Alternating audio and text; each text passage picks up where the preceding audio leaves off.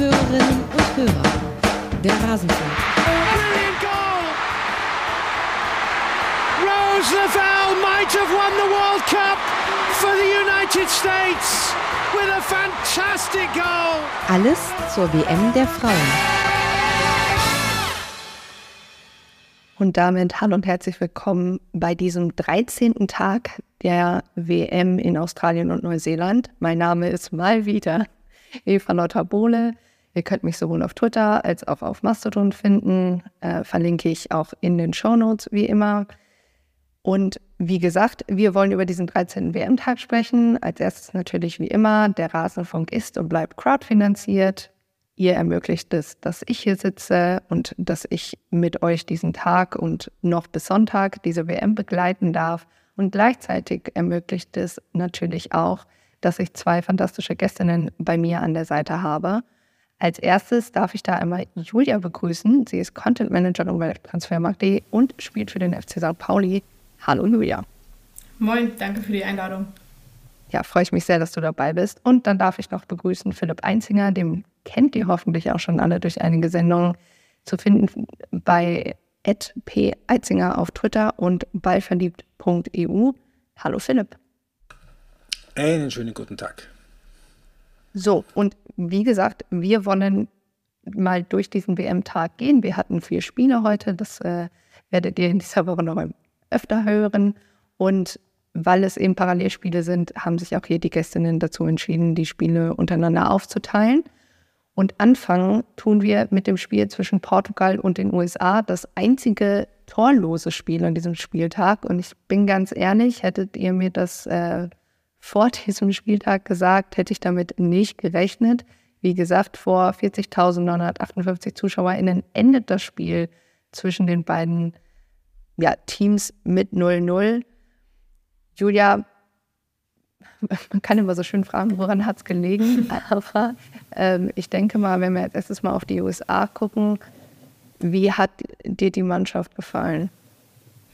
Ja, also erstmal muss ich sagen, bei sämtlichen Tippspielen etc. habe ich äh, die USA als meine Titelfavoritin äh, deklariert gehabt, aber jetzt nach heute bin ich ehrlicherweise ein bisschen äh, kritischer, ähm, weil, weil die Leistung heute jetzt fand ich irgendwie doch äh, sehr ideenlos, wenig initiativ. Ähm, ins Spiel gestartet, finde ich, waren sie eigentlich ganz erfolgsversprechend, ähm, so einen kleinen Anfangsdrang, äh, wenn auch in einer niedrigen Frequenz ähm, und genauso schnell ist es dann irgendwie auch wieder abgeflacht wohingegen Portugal sich immer besser befreien konnte. Am Anfang hätte ich noch gesagt entlastet und danach ist das ganze Spiel ja ziemlich gekippt. Also hätte ich fast gesagt, dass Portugal mehr vom Spiel gehabt hatte und sich dann doch recht einfach ähm, auch gegen die USA durchkombinieren konnte.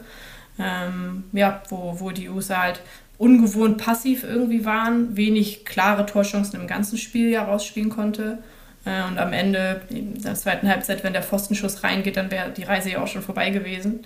Äh, also war ehrlicherweise ähm, negativ überrascht von, von den Amerikanerinnen.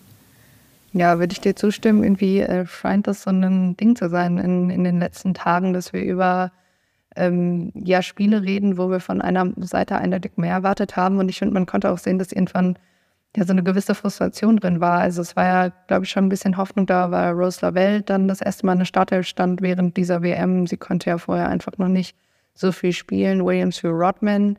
Ähm, die, also Williams hat mir tatsächlich ganz gut gefallen. Ähm, da hatte ich so das Gefühl, gerade in der ersten Halbzeit war die immer wieder in gefährlichen in Situationen involviert.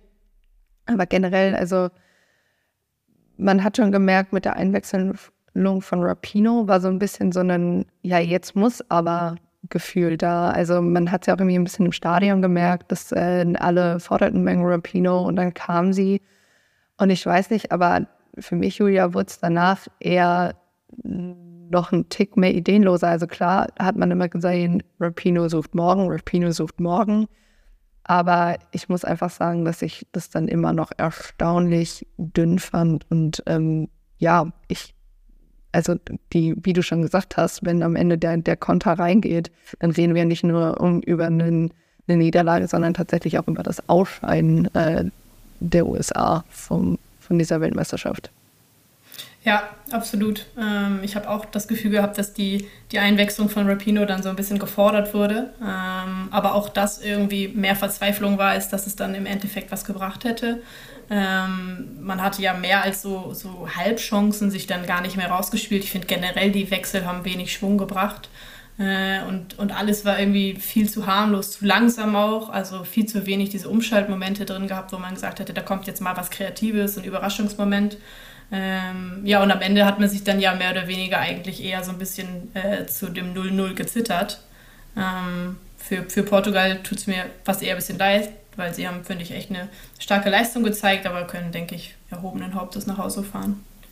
Ja, also ich meine, die, die Aktion gegen den Ball, gegen das, was äh, die USA machen sollte, hat natürlich ein bisschen dazu geführt, dass sie selber jetzt nicht die zwingenden Torschüsse hatten. Also ich glaube, bis zur 70. Minute ähm, blieben sie wirklich ohne Schuss aufs Tor. Aber war ich, wo ich wirklich sehr ähm, ja, überrascht war oder was ich sehr gut fand, waren die, die Zweikämpfe, die im Mittelfeld geführt wurden. Also insgesamt hat die USA mehr Zweikämpfe gewonnen, aber ich fand immer so, wenn es um die entscheidenden gerade im Mittelfeld ging, sah Portugal da irgendwie immer ein bisschen wacher aus und ein bisschen näher dran mit eigenem Ballbesitz und ähm, nach Ballbeoberung, äh, Eroberung war es gerade, wenn, wenn es über Jessica Silva lief, fand ich es war einfach unfassbar schwer, weil sie dann fast von drei, vier, fünf Leuten umrundet wurde und dann einfach keine Anspielstation da war.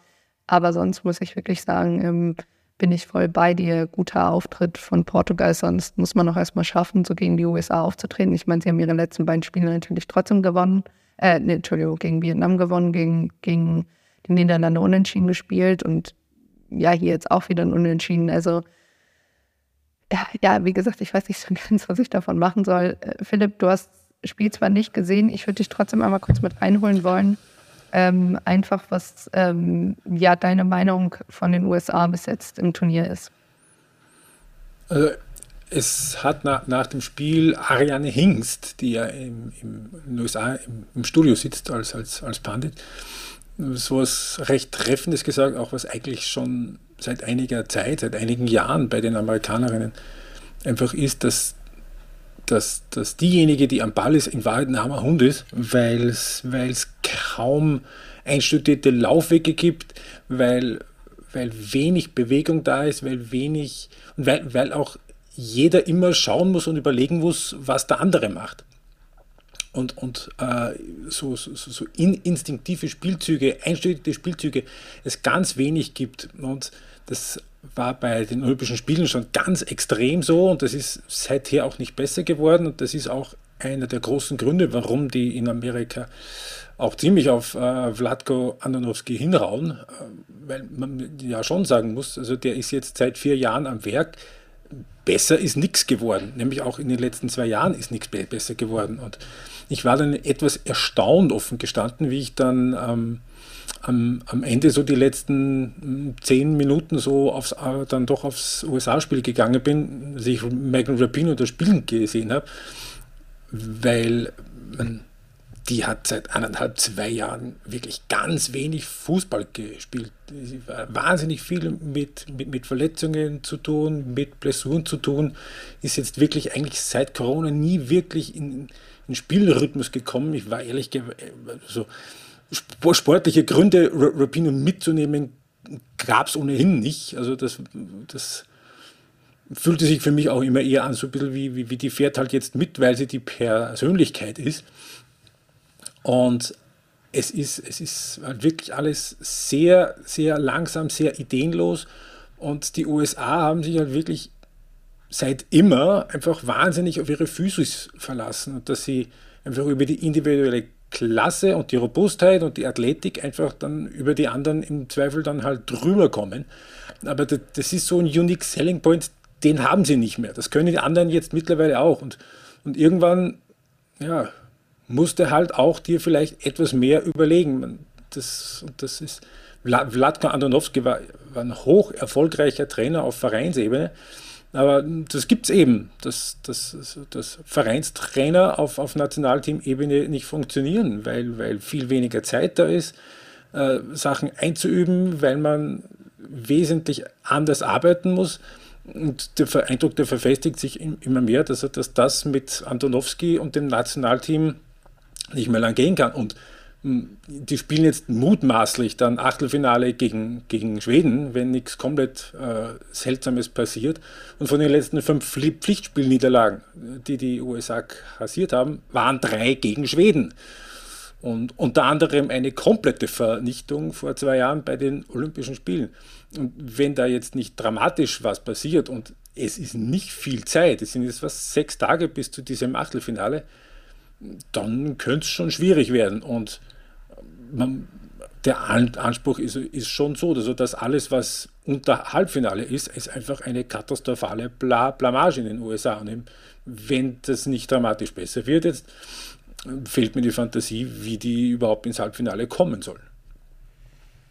Ja, und gleichzeitig fehlt in so einem Achtelfinale dann eben auch Rose Lavelle, weil ähm, sie in der 39. Minute schon die gelbe Karte sieht. Ich muss sagen, Julia, ich weiß nicht, wie du das gesehen hast. Ähm, ich fand die gelbe ein bisschen hart für die, für die Aktion. Also an sich gehe ich mit der Zweikampfbewertung, dass es ein Foul war, mit. Aber ich muss jetzt sagen, dass ich, es jetzt kein, kein zu hartes Einsteigen oder ein unfaires Mittel war. Also sie rutscht halt irgendwie auch so ein bisschen weg.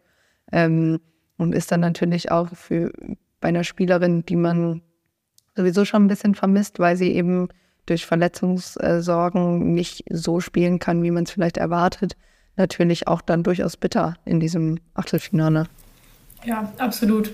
Bin ich bei dir. Ähm, man spricht da ja immer so ein bisschen von diesem Fingerspitzengefühl, äh, auch von, von den Schiedsrichterteams. Dann äh, in so einer Situation finde ich auch, muss die gelbe Karte noch nicht sein, gerade auch erste Halbzeit. Ähm, war jetzt vielleicht äh, noch nicht ihre zehnte Aktion. Ähm, von daher ja, sehe ich, seh ich ähnlich wie du ist natürlich für die Spielerin selbst äh, in der Situation bitter, dass sie jetzt quasi einfach dann raus ist fürs Achtelfinale.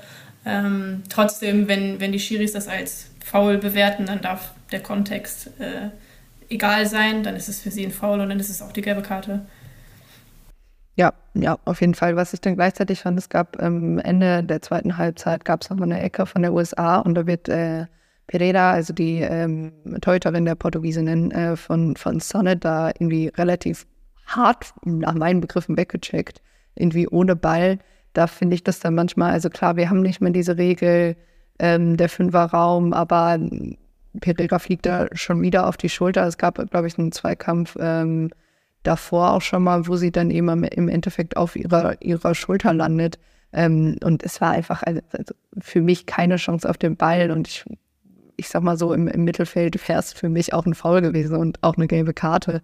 Ähm, da, also weiß ich nicht. Das ist immer mein persönliches Empfinden, dass ich mir manchmal denke, da kann so schnell noch irgendwas schief gehen, ob man dann nicht irgendwie da auch mal andere Standards einsetzt. Aber gut, ich meine, es, es wird sowieso ähm, so viel äh, geändert jetzt auch mit den, mit den Regelungen. Und ich glaube, die Schiedsrichterinnen haben auch mit dieser ganzen äh, VAR, ich erkläre euch, äh, was hier passiert, äh, auch erstmal genug am, am Hut. Aber da muss ich irgendwie schon mal vorgreifen. Das fand ich heute äh, sehr gut ähm, umgesetzt an sich, wie auch erklärt wurde. Es war auch sehr schön, weil es ein Spiel gibt, wo man tatsächlich auch nochmal hört, wie die äh, Schiedsrichterin dann mit der Spielerin noch kommuniziert. Da wurde, glaube ich, vergessen, auf den Knopf zu drücken. Das war, das war dann auch schön. Gut. Möchte jemand von euch noch was zu dem Spiel sagen? Sonst würde ich tatsächlich in ein etwas torreicheres Spiel übergehen. Und zwar das zwischen Vietnam und der Niederlande. Endstand 7 zu 0 für die Niederlande im Forsyth Bar Stadium in Dundon vor 8215 ZuschauerInnen. Nach acht Minuten geht die Niederlande durch Lieke Martens nach einer sehr schönen Flanke von Jansen in Führung. Nur drei Minuten später hat dann das 2-0 durch Snüß. In der 18. Minute trifft Brüchts dann sehr, sehr sehenswert von der linken Strafraumkante zum 3-0. 23 Minuten das 4-0 ähm, von Roth, die zu dem Zeitpunkt auch schon ihr drittes oder gefühlt viertes Tor hätte erzielen können. Und kurz vor der Pause dann noch das 5-0 von der Niederlande durch Van den Donk. In der zweiten Halbzeit geht es eigentlich so weiter, wie die erste aufgehört hat. Äh, die Niederlande ist drückend dominant. Vietnam kann sich eigentlich aus keiner Situation wirklich befreien. In der 57. Minute fällt dann auch das 6-0 wieder durch Brüchts. Wieder ein sehr, sehr schönes Tor. Und in der 83. Minute darf Wort dann auch ihren zweiten Treffer erzielen. Nach einem Freischuss von Jansen steht sie goldrichtig. Und das ist dann, wie gesagt, die, der Endstand. Philipp, es ist immer so schwierig, über solche hohen Siege zu reden, finde ich, weil man äh, ja immer fragen muss, naja, liegt es an, an, an, dem Team, was gewonnen hat oder eher an dem Team, was verloren hat? Was würdest du sagen, was war heute mehr ausschlaggebend? Das ist eine langweilige Antwort, weiß ich. Ähm, na, es, es war einfach, es war ein kompletter Klassenunterschied und das war eigentlich, bei Vietnam war das jetzt das Spiel gegen die Niederlande, das ich eigentlich schon gegen Amerikanerinnen erwartet habe, weil ähm, das in, eigentlich in allen, in allen maßgeblichen Belangen war einfach so ein Unterschied zu erkennen. Also der, die Idee, die, die Vietnam hatte, war, dass sie also 5-4-1, eh wie im ganzen Turnier, dass sie ähm, so ein bisschen die Räume eng machen, aber gleichzeitig äh, versuchen, die, die, die ballführende Holländerin schnell zu stellen. Ähm, das ist was, was, was in den ersten zwei Spielen immer wieder ganz gut funktioniert hat, diesem Spiel überhaupt nicht, weil, weil dadurch, dass Holland einfach viel gedankenschneller auch war. Diese Räume, die sich geboten haben, sofort angespielt worden sind. Also das war eben bei dem, bei dem, bei dem 2 zu 0, wo, wo, wo Daniel van de Donk vor dem, vor dem Strafraum einfach einen Querlauf macht, die, die, die, die vietnamesische Verteidigerin wie ein Magnet mitzieht, da ein Loch kommt, Katja Snuis geht genau da rein, der Ball kommt hin und Tor. Und auch ein paar Minuten vor, vorher, der, der, der, der lange Ball in den Strafraum auf Martens, stehen zwei Vietnamesinnen stehen um Martens herum, aber keine kommt, kommt, kommt zum, zum Ball hin. Und gleichzeitig, während sie versucht haben, ähm, möglichst keine Räume zu bieten und möglichst eben mit den anderen dann auch mitzugehen, war, wenn die Niederländerinnen das Tempo angezogen haben, war es ihnen einfach viel zu schnell alles. Und das war dann zum Teil richtiges, richtiges Chaos dann. Dann, dann, was zum Beispiel eben auch zum, zum vierten Tor dann geführt hat, also dem, dem ersten von Gilles Roth. Ähm, da war einfach, also, und gleichzeitig haben sie dann auch zwischen den Linien, also zwischen der Fünferkette und der Viererkette davor im Mittelfeld, war oft einfach wahnsinnig viel Platz, wo die Niederländerinnen reinspielen haben können. Was zum Beispiel dann das 3 zu 0 ermöglicht hat, eben durch, e, durch Esme Brüchts, weil die da außerhalb des, des Strafraums viel Zeit gehabt hat, äh, sich in die richtige Position zu spielen und sich den Ball herzurichten. Und, das war dann einfach, es, es war den Vietnamesinnen einfach alles viel zu schnell. Und wenn sie mal einen Ball erobert haben, ich glaube, die haben wirklich in 90 Minuten nicht ein einziges Mal geschafft, äh, drei Pässe hintereinander an die, an die Mitspielerin zu bringen. Das war ganz eklatanter Unterschied und sie sind auch nicht in die Zweikämpfe gekommen. Das war dann das nächste, weil ja, sie haben versucht, dass sie nah, nah dran sind. Aber äh, diese individuelle Klasse und auch diese Vorteile an, an, körperlicher Robustheit, die die Niederländerinnen, die halt eben wirklich alle in den europäischen Top-Ligen spielen, gehabt haben. Also das war denen immer ein leichtes, da diese Zweikämpfe zu gewinnen und sich, und, und, und sich, sich dem zu entziehen und den, äh, den Gegenspielerinnen einfach ausschauen zu lassen, ja, wie, wie ein Schulkind. Also das war gerade erste Halbzeit, wo die Niederlande auch wirklich 45 Minuten lang wirklich Vollgas gegeben haben also das war fast ein bisschen schmerzhaft dazu zu sehen. Zweite Halbzeit haben es die Niederländerinnen dann wesentlich ruhiger angehen lassen. Ähm, äh, eben sind gar nicht, gar, gar nicht mehr so in die Zweikämpfe gegangen, haben dann eher mal den Ball gesichert, sich im Mittelfeld ein bisschen die Bälle hin und her gespielt. Da war dann nicht mehr so richtig viel los, aber ja, äh, das, ich habe es fast befürchtet, dass Vietnam zumindest in ein so ein Spiel laufen wird. Wie gesagt, ich hätte erwartet, dass es, dass das gegen die USA wird, aber ja, das war halt, das war halt einfach ein eklatanter Unterschied. Und, und das 7-0 ist auch in der Höhe leider nicht ganz unverdient. Ja, gleichzeitig fand ich es ein bisschen merkwürdig, dann in der Halbzeit die Torhüterin zu wechseln. Ähm, ja. Ich auch. Ja also ich finde, das ist irgendwie psychologisch was, was ich nicht so ganz verstehe, weil also die konnte da jetzt definitiv nichts für. Und ähm, mindestens genau, genauso äh, nicht ganz hilfreich, der mittel- und langfristigen Psyche da nach 28 Minuten schon Doppelwechsel dann vorzunehmen, zwei Abwehrspielerinnen rauszunehmen. Weil, man, ja, natürlich, sie waren unterlegen und sie haben nicht gut gespielt und sie haben viel zugelassen. Aber ich meine, was soll dir das dann da bringen, wenn du zwei, zwei, zwei neue arme Hunde da reinhaust? Das habe ich nicht ganz verstanden, aber gut, bin auch nicht der Trainer. Ja, und weil ich auch das Gefühl hatte, dass mit diesem Wechsel nicht unbedingt irgendwas an, an einem taktischen ähm, nee, Umstellung mit reinkam. Also irgendwie habe ich immer so das Gefühl, wenn um diese nach, nach fast 30 Minuten gewechselt wird, wenn zwei neue Spielerinnen reinkommen, dann gebe ich doch auch irgendwie, muss ich mir doch als Trainer, als Trainerin vielleicht eingestehen, ja, okay, vielleicht ist mein, mein, mein Plan geht nicht so auf, wir stehen schon mit Fünferkette hinten, vielleicht müssen wir das Mittelfeld anders verdichten, etc. Und das ist ja überhaupt nicht passiert. Und deshalb, ja, muss ich einfach sagen, dass ich die Wechsel nicht ganz verstanden habe und weil ja auch eine Spielerin mit reinkam, die, glaube ich, auch in einem Interview gesagt hat, weil sie an beiden Knien gleichzeitig operiert wurde. Ähm, durch die sie, glaube ich, rechts und links beide den Kreuzbandriss hatte, ähm, dass sie dann ja einfach wohl eine Zeit lang auch immer noch Angst hatte vor, vor äh, Kontakt. Klar, wenn du in so ein, dann in einem Kader stehst, musst du eigentlich fit sein.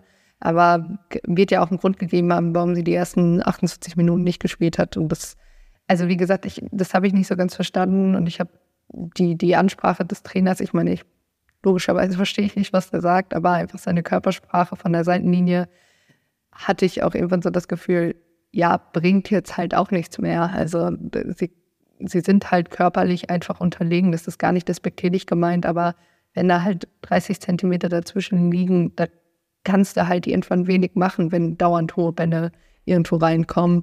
Und das, das wussten die Niederlande natürlich auch. Und dann, ja, wie gesagt, also ob es dann so das richtige Zeichen war, deine Torhüterin rauszunehmen, die, also klar bei den Distanzschützen vielleicht nicht drankommt, aber ich glaube, das ist einfach, also da kommt auch zum Teil der Beste, die beste Torhüterin nicht dran.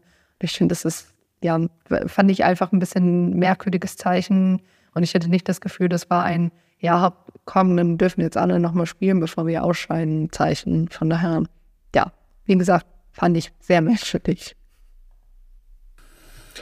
Aber ich würde sagen, reden wir nochmal über was, über, über was Erfreuliches. Ähm, die Niederlande. Also da muss ich schon sagen, ähm, da hat da hat Andres Jonker schon, ist schon ein bisschen ins Risiko gegangen, dass er da drei Monate vor der WM komplett das System um, umstellt. Aber nach der Vorrunde muss man jetzt schon sagen, das funktioniert. Nämlich, das funktioniert in allen Bereichen. Das hat funktioniert gegen die USA in diesem, in diesem ähm, 3-5-2. Da die, das Zentrum defensiv zu verdichten und, und gleichzeitig zu verhindern, dass man da über die Außen überrannt wird. Funktioniert aber jetzt genauso eben auch in der, in, der, in der Offensive, wie man jetzt, gut, natürlich jetzt war Vietnam jetzt nicht wirklich der Gradmesser, aber auch in der, äh, in der, in der Vorbereitung schon hat das auch offensiv recht gut ausgesehen, war natürlich alles eine Reaktion darauf, dass Vivian Miedemar nicht dabei ist und dass man irgendwie andere, andere Wege finden muss, dass man da in die, in die, in die Box kommt und dass Andres Jonker vor dem Portugal-Spiel, wo er das, ist, nee, war nicht Portugal, egal, in dem Testspiel, wo er das das erste Mal gemacht hat, auch vorher im TV-Interview gesagt, ne, es geht jetzt nicht um System, und, sondern darum, wie wir bestmöglich äh, äh da nach vorne kommen und uns Chancen kreieren und, und mit Pelova und Brüchts da auf den, auf den Außenbahnen, die defensiv durchaus diszipliniert spielen können und einfach offensiv gelernte Off Offensivspieler sind eigentlich. Auf der einerseits, zweitens mit, mit Roth und Van de Donk, die beide im offensiven Mittelfeld jetzt Platz haben, was ja Mark Parsons nicht geschafft hat, dass er das sinnvoll einbaut, plus eine Ligue Martens, die die mit vielen Freiheiten dann auf der 10 einfach auch viel links, rechts, vorne, hinten machen kann, äh, relativ unberechenbar bist für den, für den Gegner. Die Amerikaner haben riesige Probleme gehabt damit. Und, und da traue ich den Niederländern schon zu, dass sie auch mit dem jetzt relativ weit kommen, auch in dem Turnier. Jetzt vor allem auch deswegen, weil sie eben das vermeintlich leichtere Achtelfinale haben und eben, und eben nicht gegen Schweden müssen ja, gab ja einige ähm, jetzt schon Ergebnisse in den Gruppen, wo man gesagt hat, ja, hätte man das Spiel gewonnen, hätte man einen vermeintlich leichteren Gegner im, im Achtelfinale gehabt. Ähm, gleichzeitig bin ich äh, ja voll bei dir. Ich bin sehr gespannt. Gerade Brichts hat mir unfassbar gut in dem Spiel gefallen. Also und ihre beiden Tore waren für mich, also es war ja so ein bisschen Copycat. Das 6-0 vom 3-0 war jetzt nicht exakt die gleiche Position, aber die Flugkurve des äh, Balles hinterher zu schauen, hat äh, schon sehr viel Spaß gemacht, tatsächlich. Und ähm, ja, ich bin auch gespannt, was da so passiert.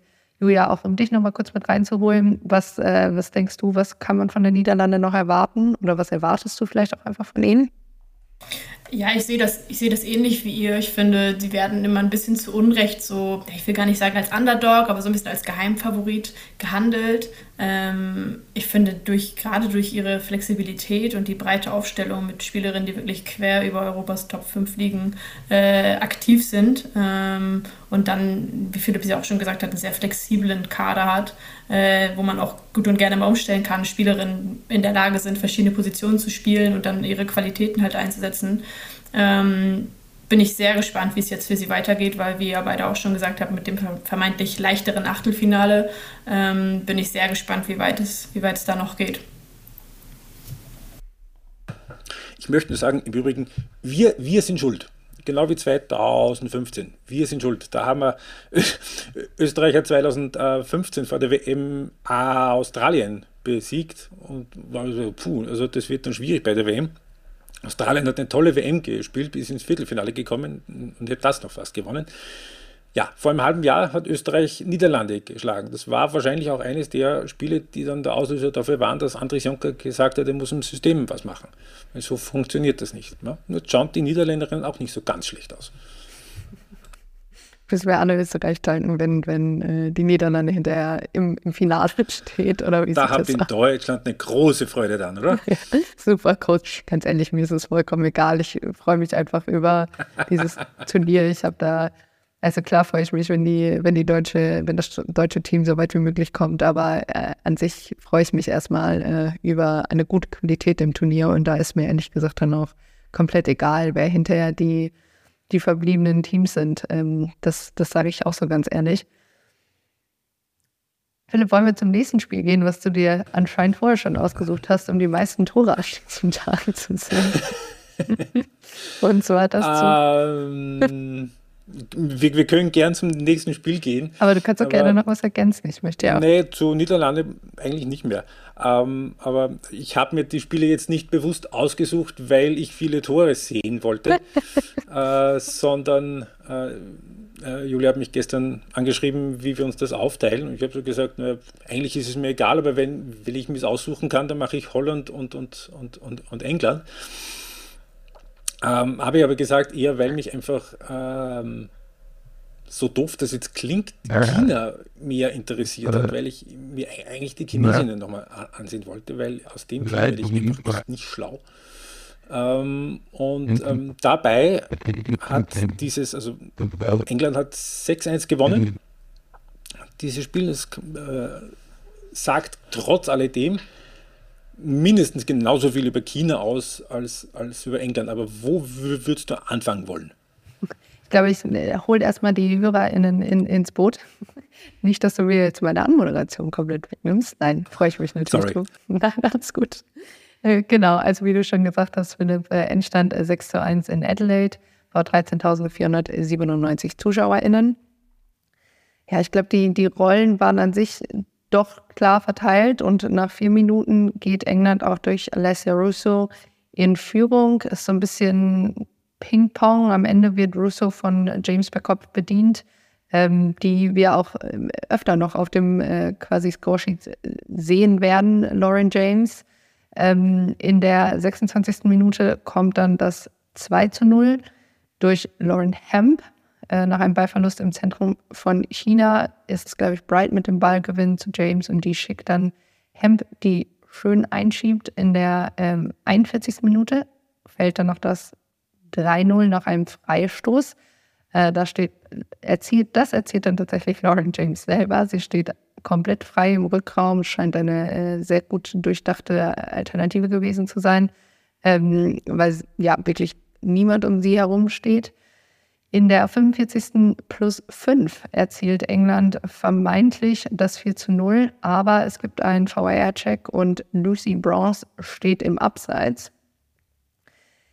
In der zweiten Halbzeit darf dann China auch treffen. Und ähm, ja, man könnte meinen, Lucy Bronze war dann kurz ein bisschen auf äh, Kriegsfuß mit äh, dem VAR, denn es gibt einen Elfmeter nach einem Handspiel von Lucy Bronze. Äh, für mich da auch schon mal die richtige Entscheidung. Wie gesagt, Elfmeter vom Elfmeterpunkt verwandelt Wang Chang. Und dann hat man kurz das Gefühl, es gibt so einen kleinen Hanno-Wach-Effekt für China. Aber in der 65. Minute erzielt England dann das 4 zu 1 äh, durch Lauren James. Äh, Bronze auf rechts ähm, machte schön und dann kommt die, die Flanke von Carter einfach perfekt. In der 76. dann das 5-1 durch Kenny, die eingewechselt wurde. Da kommt die Torhüterin Ju raus und ja, kann Kenny eigentlich sie umkurven und einschieben. Und dann gibt es noch in der 86. Minute das 6 1 ähm, durch Daly nach Flanke von Combs. Auch da gibt es einen VR-Einsatz, aber es ist tatsächlich sehr, sehr knapp on-site hinterher und England einfach sehr effektiv. Äh, wenn meine Statistiken mich da nicht belügen, sind es sechs Tore aus sieben Schüssen aus Tor. So, Philipp, und jetzt darfst du gerne dir was überlegen zum Anfang. Fangen wir mal mit England an, würde ich sagen, weil England ähm, tatsächlich das System umgestellt hat. Äh, eben nicht mit, mit diesem 4-3-3, mit dem sie sonst immer gespielt haben, jetzt, sondern ein 3-5-2.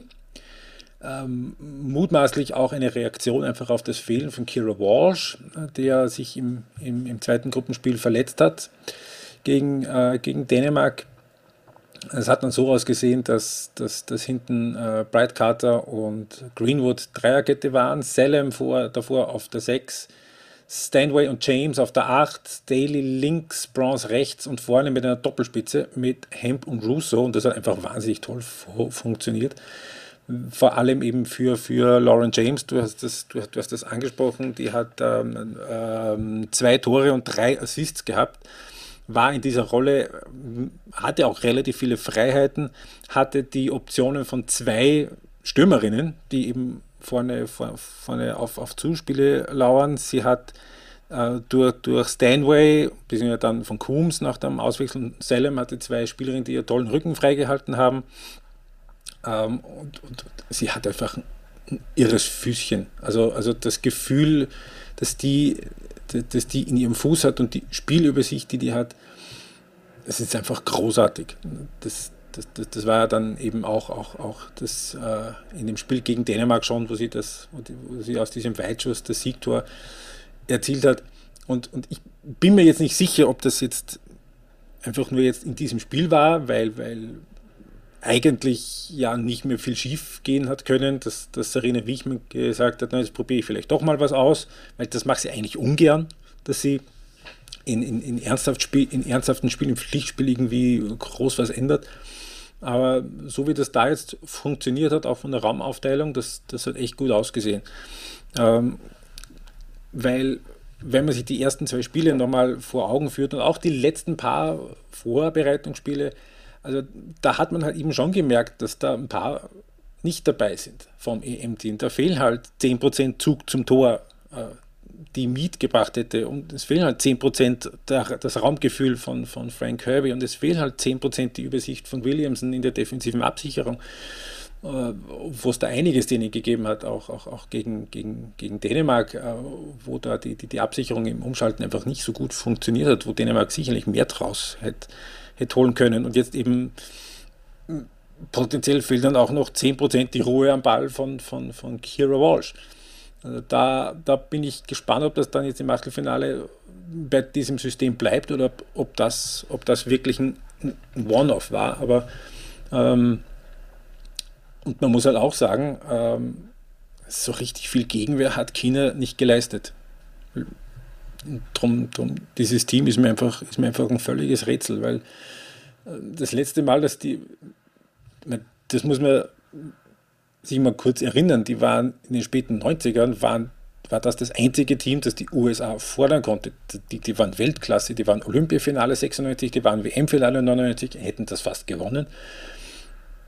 aber seit Jahren ist da einfach da überhaupt, also das ist erschütternd ambitionslos und zwar eigentlich seit, ja, seit Olympia 2016. Die stehen nur da und lassen das Spiel über sich ergehen. Und da sollten wir, denke ich, schon auch mal über, über, darüber reden, dass es einfach, das ist eher auch ein ähnliches Thema, wie wir bei Vietnam hatten. Äh, die chinesischen Spielerinnen sind mit, also sie sind en gros in der eigenen Liga aktiv. Ähm, und die, die, die neue Teamchefin, also die jetzt voriges Jahr übernommen hat, hält die Spielerinnen schon an. Im Übrigen im Gegensatz zu dem, was der chinesische Sportdirektor sagt, bitte geht ins Ausland, bitte geht nach Übersee, geht, geht nach Europa, geht in die USA. Ihr braucht die Erfahrung, ihr braucht die, Kör die körperliche Härte. Gleichzeitig lässt aber Wang Shuang, also eine der wenigen, die da wirklich dort aktiv ist, ähm, ähm, lässt sie da erst, erst raus und, und, ist dann auch heute ist die erste, die sie dann auswechselt. Das verstehe ich einfach alles nicht. Und, und der, der, der, der Frauenfußball als Ganzes, der weltweite, ist, ist einfach völlig an China vor, vorbeigezogen, weil in den letzten zehn Jahren einfach auch durch das Investment in, vor allem in Europa und natürlich auch in, in, in, den USA, aber vor allem in Europa einfach solche Fortschritte gemacht worden sind. Thema Tempohärte, Thema Athletik, Thema körperliche Robustheit. Und die Chinesinnen, die sind halt wirklich in der eigenen Liga, äh, schwimmen immer so ein bisschen im, im eigenen Saft und, und äh, schmoren im eigenen Saft. So ist und, und man hat das Gefühl, eben, dass das auch nicht irgendwie mit der Klasse zu, zu, zusammenhängt, weil es, ich, ich weigere mich zu glauben, dass es so wenige chinesische Spielerinnen gibt, die, die, die in, in guten Ligen äh, sich behaupten würden. Ich glaube tatsächlich, dass das eher ideologische Gründe hat, aber so wird man den, den, den, den, den Frauenfußballzug, der, der, der an China vorbeigezogen ist, so werden die den nicht wieder erreichen. Und 1 ähm, zu 6 gegen England, ja, mein England ist Europameister, aber du kannst dich nicht so ambitionslos 1 zu 6 abschießen lassen. Geht nicht. Ja, und gleichzeitig eben auch, weil ähm, China sich ja auch für die Austragung der WM 2031, glaube ich, ähm, beworben hat oder auf jeden Fall bewerben will. Und da glaube ich, ähm, ja, dann auch schon laut wurde, gut, äh, wenn wir da dann Geld reinstecken, dann brauchen wir aber auch die Leistungen. Ich glaube, Julia, ich habe dich gerade unterbrochen, als du was sagen wolltest. Nein, eigentlich, eigentlich wollte ich Philipp nur zustimmen, weil ich habe mir das bei dem Ergebnis und ähm, das Parallelspiel war äh, früher fertig und habe dann noch rüber, rübergeschaltet auch gedacht, ähm, bei, bei den Chinesinnen, als gutes Gegenbeispiel fand ich eigentlich äh, im ersten Spiel heute Morgen Portugal, die ja ähnliche Voraussetzungen haben im Sinne von, dass die meisten Spielerinnen in der Heimat spielen, ähm, die aber viel mehr den Step schaffen, die Ambition zu haben, die Spielerin halt nach Europa zu schicken und viele auch schon äh, rübergegangen sind. Äh, und man da auch schon gesehen hat, dass diese Gap halt nicht mehr so groß ist, selbst gegen die USA. Ähm, und China so ein bisschen das Gegenbeispiel ist, die komplett abfallen, ähm, wenn man, wenn man 6-1 gegen England verliert und sozusagen den Anschluss gar nicht mehr schaffen, äh, bei den europäischen Top-Ligen ähm, halt niveaumäßig mitzuhalten, was sich natürlich dann in so einer WM und in den Nationalspielen dann halt irgendwo widerspiegelt, was ja im Vergleich zu früher, äh, also ich weiß das selber noch, als ich groß geworden bin, war das immer so ein bisschen fast schon Nonplusultra ähm, vom, vom internationalen Fußball ähm, bei den Nationalteams. Deshalb ist das schon äh, erstaunlich und so richtig zu 100 Prozent erklären kann ich es mir auch nicht. Äh, scheint ja dann, wie Philipp es gesagt hat, unter Umständen wirklich ideologische Gründe zu haben, ähm, dass man da es nicht mehr schafft, ähm, hinterherzukommen. Ja, und dann, wie gesagt, ähm, Philipp, was du auch schon angesprochen hast, da bin ich auch sehr gespannt drauf, auf die äh, taktische Ausrichtung von England. Also, wie gesagt, in dem System fand ich gerade vor allem, dass, dass Lauren James wirklich brilliert hat, ähm, bin, ich, bin ich gespannt, was da der Weg ab dem Achtelfinale ist. Ich habe es jetzt schon öfter gesagt, generell ähm, ändert sich für mich jeden Tag die, die Einschätzung zu den unterschiedlichen Teams, aber auch zu, zu dem Turnier im Ganzen. Ja, also bin ich einfach, äh, es gibt so viele Teams, die mit, mit Verletzungen klarkommen müssen, halt noch schon von vor der WM, aber eben jetzt auch immer wieder mit der WM. England ist eben, wie du schon gesagt hast, Philipp, ein Teil davon. Und zumindest so, wie sie es in diesem Spiel gemacht haben, ist natürlich immer die Frage, ob man das als Maßstab nehmen kann, aber einfach einmal gesehen hat, dass es funktioniert, Ähm, ist natürlich die Frage, wie es ist, wenn, wenn andere Teams kommen, die das dann anders ausnutzen werden. Aber an sich ähm, ja eine sehr reife und gute Vorstellung der Engländerin. Gut. Wir haben noch ein letztes Spiel und das ist das zwischen Haiti und Dänemark. Endstand 2 zu 0 für die Däninnen. In Perth vor 17.897 ZuschauerInnen geht Dänemark 1-0 in Führung durch Penelhara nach einem Elfmeter. Dann gibt es ein vermeintliches 2 zu 0, das aber tatsächlich abseits ist, kurz vor der Pause. Dann passiert in der zweiten Halbzeit ja von dänischer Seite nicht wahnsinnig viel, weil Haiti zwar viel anläuft ähm, und immer wieder probiert, aber im Prinzip ja das Glück eventuell auch einfach nicht auf seiner Seite hat. Es gibt dann schon mal nochmal ein vermeintliches 2 zu 0 in der 83. Minute ähm, durch Hader. Das wird zurückgenommen wegen eines vermeintlichen Fouls von Brün an Theus. Und dann gibt es dennoch in der 90. plus 10 dann hinterher das 2-0 durch Dänemark, durch Tröjsgaard, nach einem schönen Pass von Kane, die eingewechselt wurde. Und Dänemark steht damit im Achtelfinale. Julia, ich frage dich tatsächlich jetzt mal auf beide Teams bezogen. Wie haben dir sowohl Haiti als auch Dänemark gefallen? Ähm, ich glaube, Dänemark hat seine Aufgabe ein bisschen souveräner gelöst, als die USA es gemacht haben. Ähm, ich finde gerade zu, zu Beginn des Spiels sind sie echt ganz drangvoll gestartet, hatten ja auch in der dritten Minute schon das Tor erzielt, was dann zurückgenommen wurde wegen Abseits.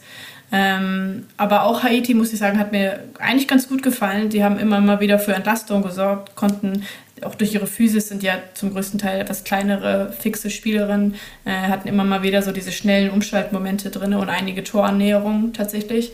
Also ich finde, sie hatten gute Ansätze, äh, hätte ihnen tatsächlich gegönnt, auch irgendwie, weil sie haben ja über das ganze Turnier kein Tor erzielt, ähm, dass es heute noch geklappt hätte, hat es ja dann leider nicht.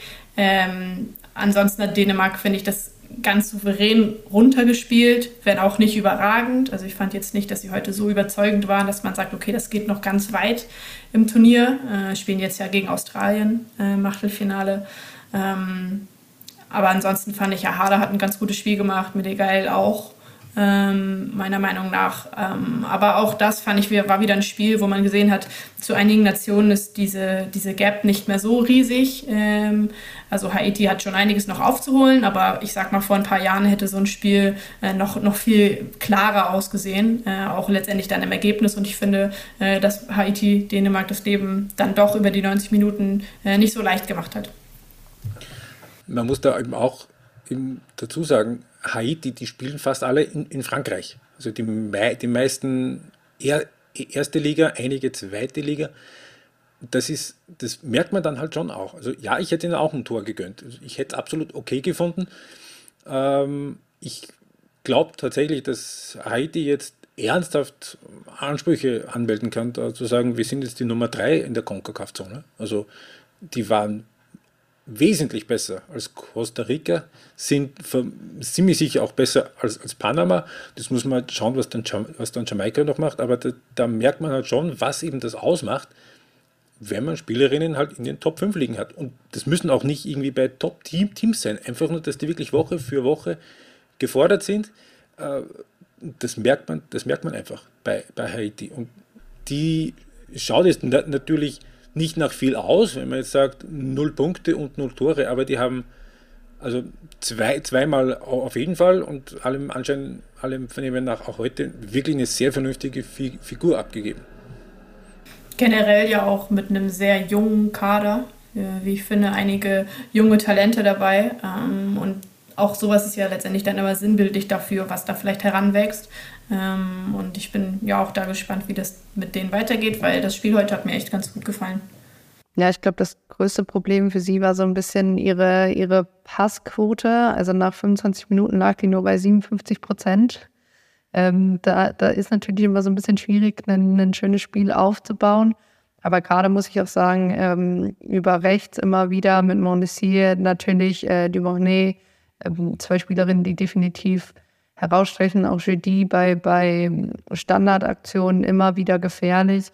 Und generell, ja, Tevis fand ich immer so zwischen, ja, so ein bisschen Wahnsinn und Genie. Also, wenn sie rausgekommen ist, es gab halt die eine Aktion, da würde ich tatsächlich auch gerne einmal drauf gucken wollen, weil ich schon den, den Ärger der Dänen ein bisschen verstanden habe.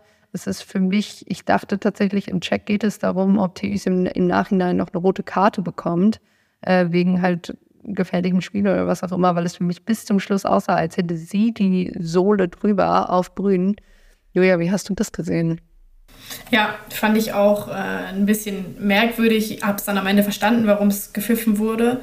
Äh, trotzdem ist das so eine Situation, wo, finde ich, auch fast eher die Torhüterin, die, die Angreiferin fault. Äh, auch wenn es natürlich die Bilder im Gegenteil belegen, dass die offene Sohle halt auf dem, äh, auf dem Bein drauf ist. Äh, trotzdem bin selber Stürmerin, das ist immer so eine bittere Situation, weil man will natürlich zum Ball gehen, ihn irgendwie vorbeilegen äh, und dann bist du mehr oder weniger umgeholzt von, von der Keeperin ähm, und bist aber am Ende die, die sozusagen den Fuß oben hat und damit das Foul begeht, was regeltechnisch, finde ich, äh, richtig ist. Also auch richtig, dass das Tor zurückgenommen wurde.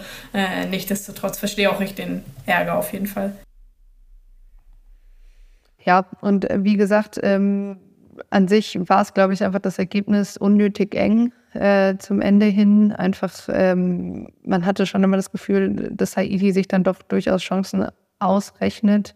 Ähm, aber haben natürlich auch, also am Ende hat man, finde ich, unfassbar gemerkt, wie da auch einfach die, ähm, die Kondition dann nicht mehr gereicht hat nach hinten raus. Ne? Also dadurch, dass sie ja doch immer noch versucht haben, nochmal einen Weg nach vorne zu gehen, ähm, waren hinten so unfassbar viele Räume, dass gerade ähm, eine Gay, die dann reinkam, einfach unfassbar viel Platz auf links hatte ähm, und dadurch eben auch äh, immer wieder Konter genutzt wurden, die, die sie dann, ja, dann am Ende natürlich auch für den Tor nutzen, aber wo immer wieder dann auch Thies in, in, in eine Situation gebracht wurde, wo sie eben rauskommen musste.